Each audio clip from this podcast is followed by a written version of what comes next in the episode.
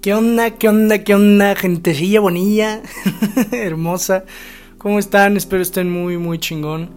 Eh, aquí, Alonso, en su podcast, pero eh, antes que nada, una disculpa. Viene tarde este episodio. No sé bien si subirlo hoy lunes en la noche o ya martes tempranito. No sé, pero tengo una excusa. es que gasté 20 mil en la medusa y... Eh, eso fue una super referencia a canción chingona.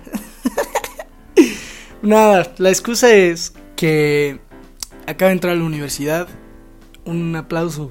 Lo logramos. No del todo. No, sí, lo logramos. Lo logramos. Un saludo a la banda universitaria de nuevo ingreso y a los que ya me escuchen que están en la universidad. Pues a huevo también. ya estoy en el mismo camino. Y entre que necesitaba un poquito de reflexión, entre que también me di ese fin de semana para estar con amigos, con familiares y todo, eh, pues sí dejé de un poquito bastante de lado. Gracias, perrito vecino, por ese ladrido. Tú sigue ladrando. Sigue ladrando, güey. Gracias. este.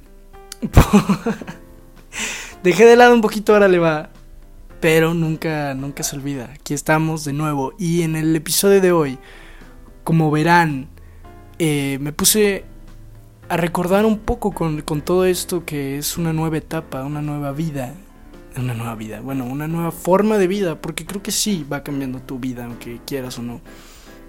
En, en las primeras veces, no, no en sí de, de eso se va a tratar este episodio, el episodio número 10 de hecho, a huevo, ya llevamos dos meses, dos meses, no mamen, es un episodio por semana, cuatro semanas en un mes, dos meses son ocho semanas, una semana y media, no mamen, felicidades, es un aniversario bonito. Eh, derivando como siempre. Bueno, se me fue el pedo, denme dos segundos. eh, que continuamos. Como les decía, no se trata tal cual como las primeras veces, pero me acordé de este bonito sentimiento que es que es el mm, ¿cómo describirlo? Es como un tipo de miedo.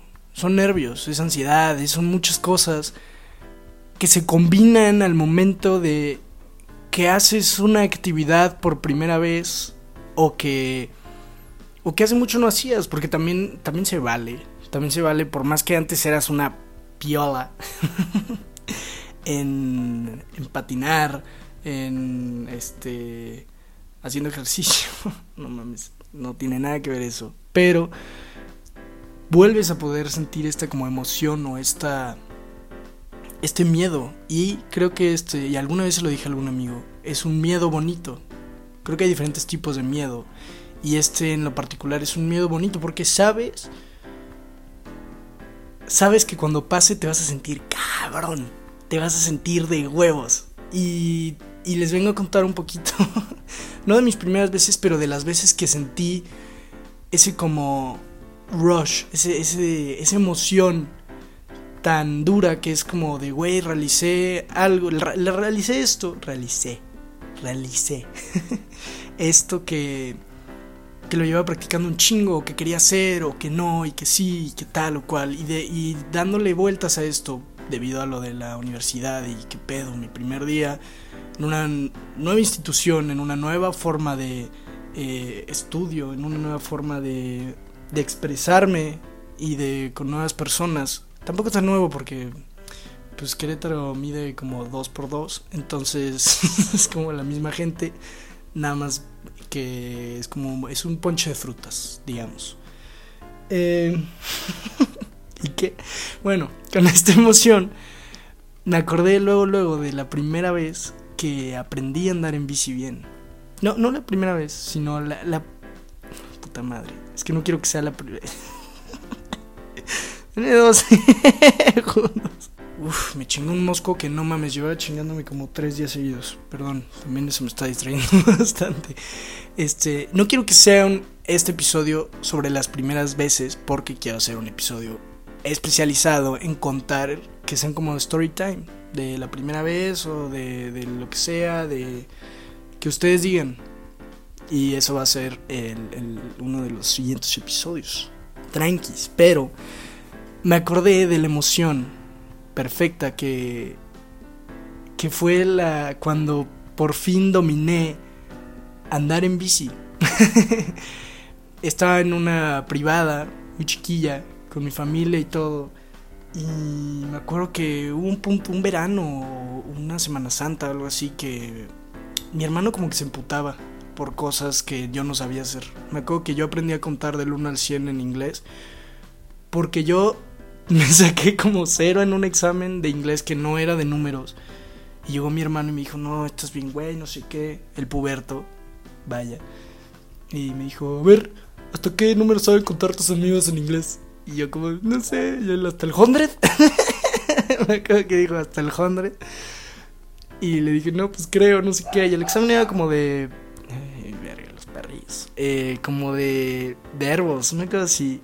Y me hizo aprenderme del 1 al 100 porque ni siquiera sabía bien qué pedo con el examen. Eh, algo así pasó ese verano, esa Semana Santa, que yo no sabía andar en bici. Ya quería, ya estaba chingue chingue yo también un poco.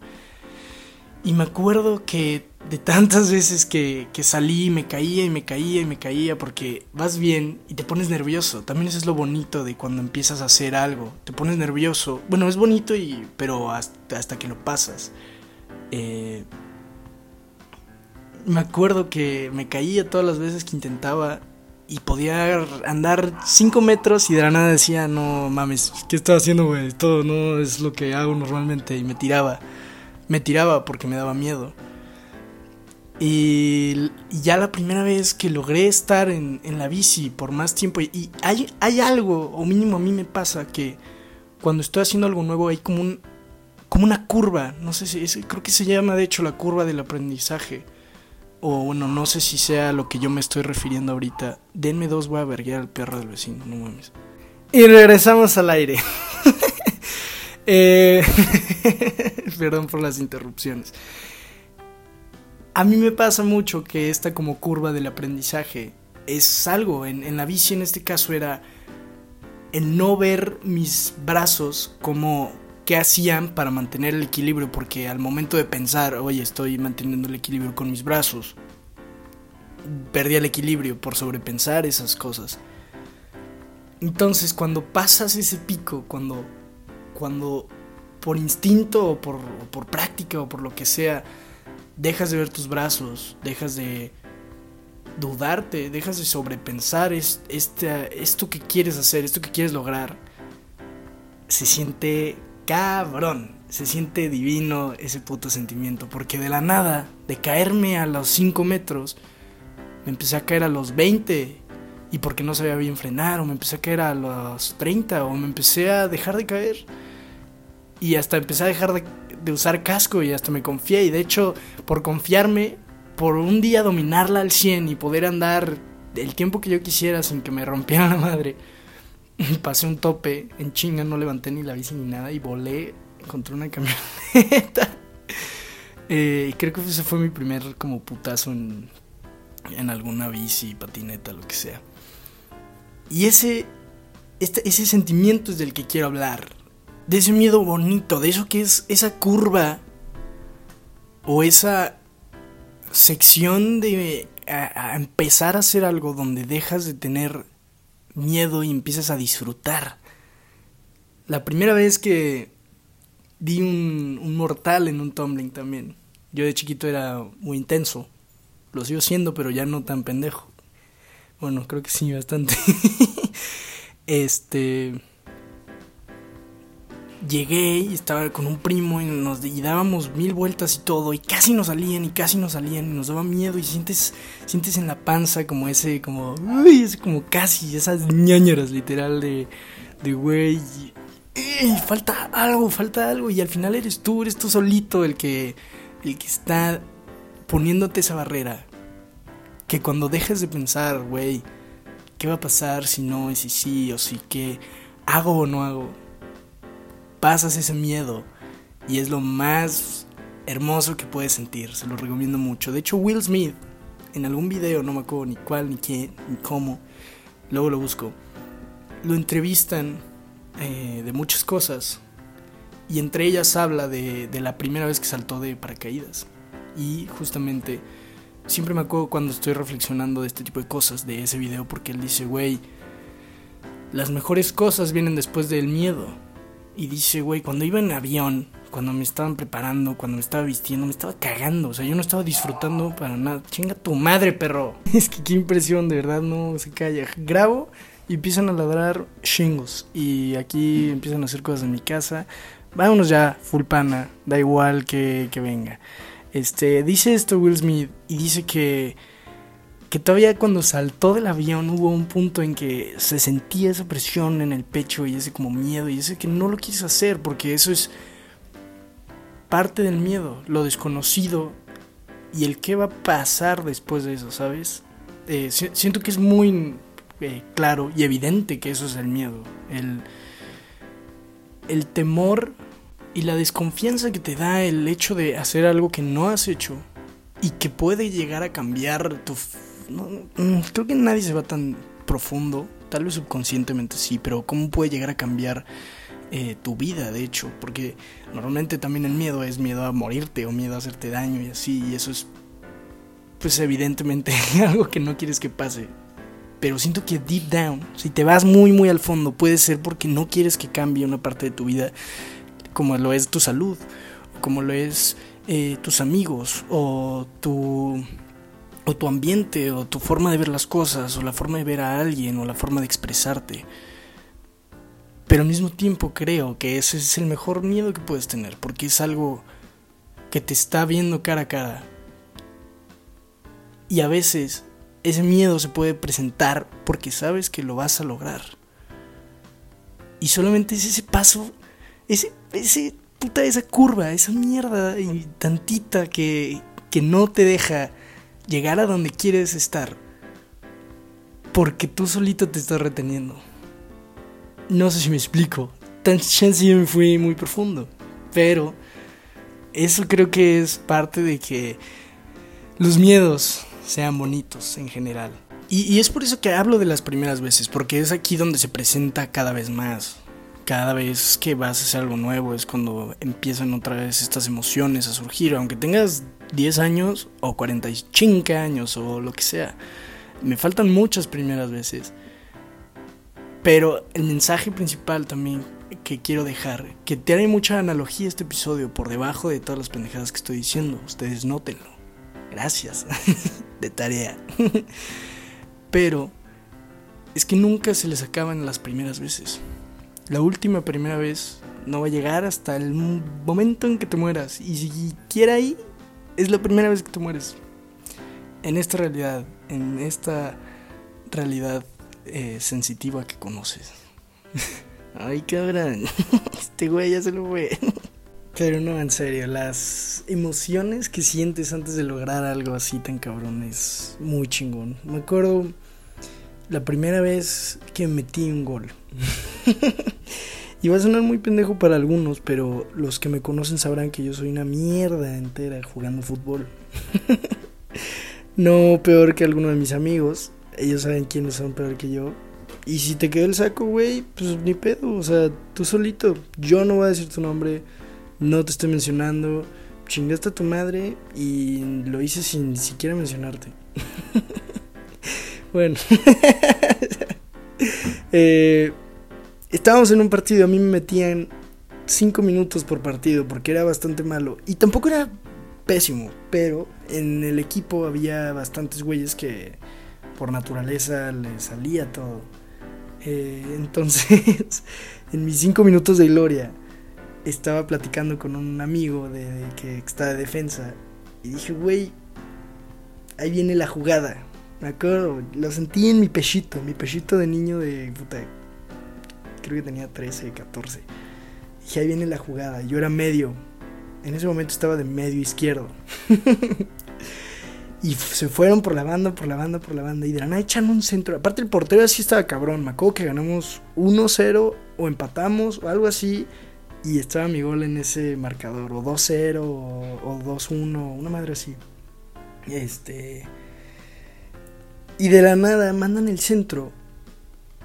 Se le va al, goleador, al delantero chingón, se le va la. Se le va por arriba de la cabeza. Y nada más metí, ni siquiera fue de que la pateé, güey. Brinqué y me pegó en el muslo. y pues el portero ya se había lanzado por ese lado. Y ya nada más yo la desvié y metí gol. Y me acuerdo que ni siquiera fue algo que, que planeé. Sí, sí, va a sonar mucho a mamada. Y lo es. Pero lo sentí, sentí que ese momento iba a llegar. Y al final metí un gol y me acuerdo que me quedé todo pasmado porque yo era de los malos del equipo, les digo. Entonces no sabía ni qué hacer. Y ya de la nada llegó el delantero y fue como, no mames, güey, huevo, no sé qué. Y de nada llegó el árbitro y me dijo, ¿cómo te llamas? Y yo como, ah, ah". Y el güey, ese güey le dijo, se llama Alonso Ballesteros. Y yo, es una pendejada, es un gol, es una tontería, es un segundo, literal. También lo bonito fue que ahí estaba mi hermano. Te menciono mucho, güey, ya te voy a empezar a cobrar. Y él, él era el único que iba a mis partidos y todo. Entonces emocionó un chingo, pero un putazo. Yo creo que se emocionó más que yo. Entonces eso todavía me sacó más de onda. Y pues no he vuelto a meter un gol en mi vida. No, ya no juego fútbol, afortunadamente.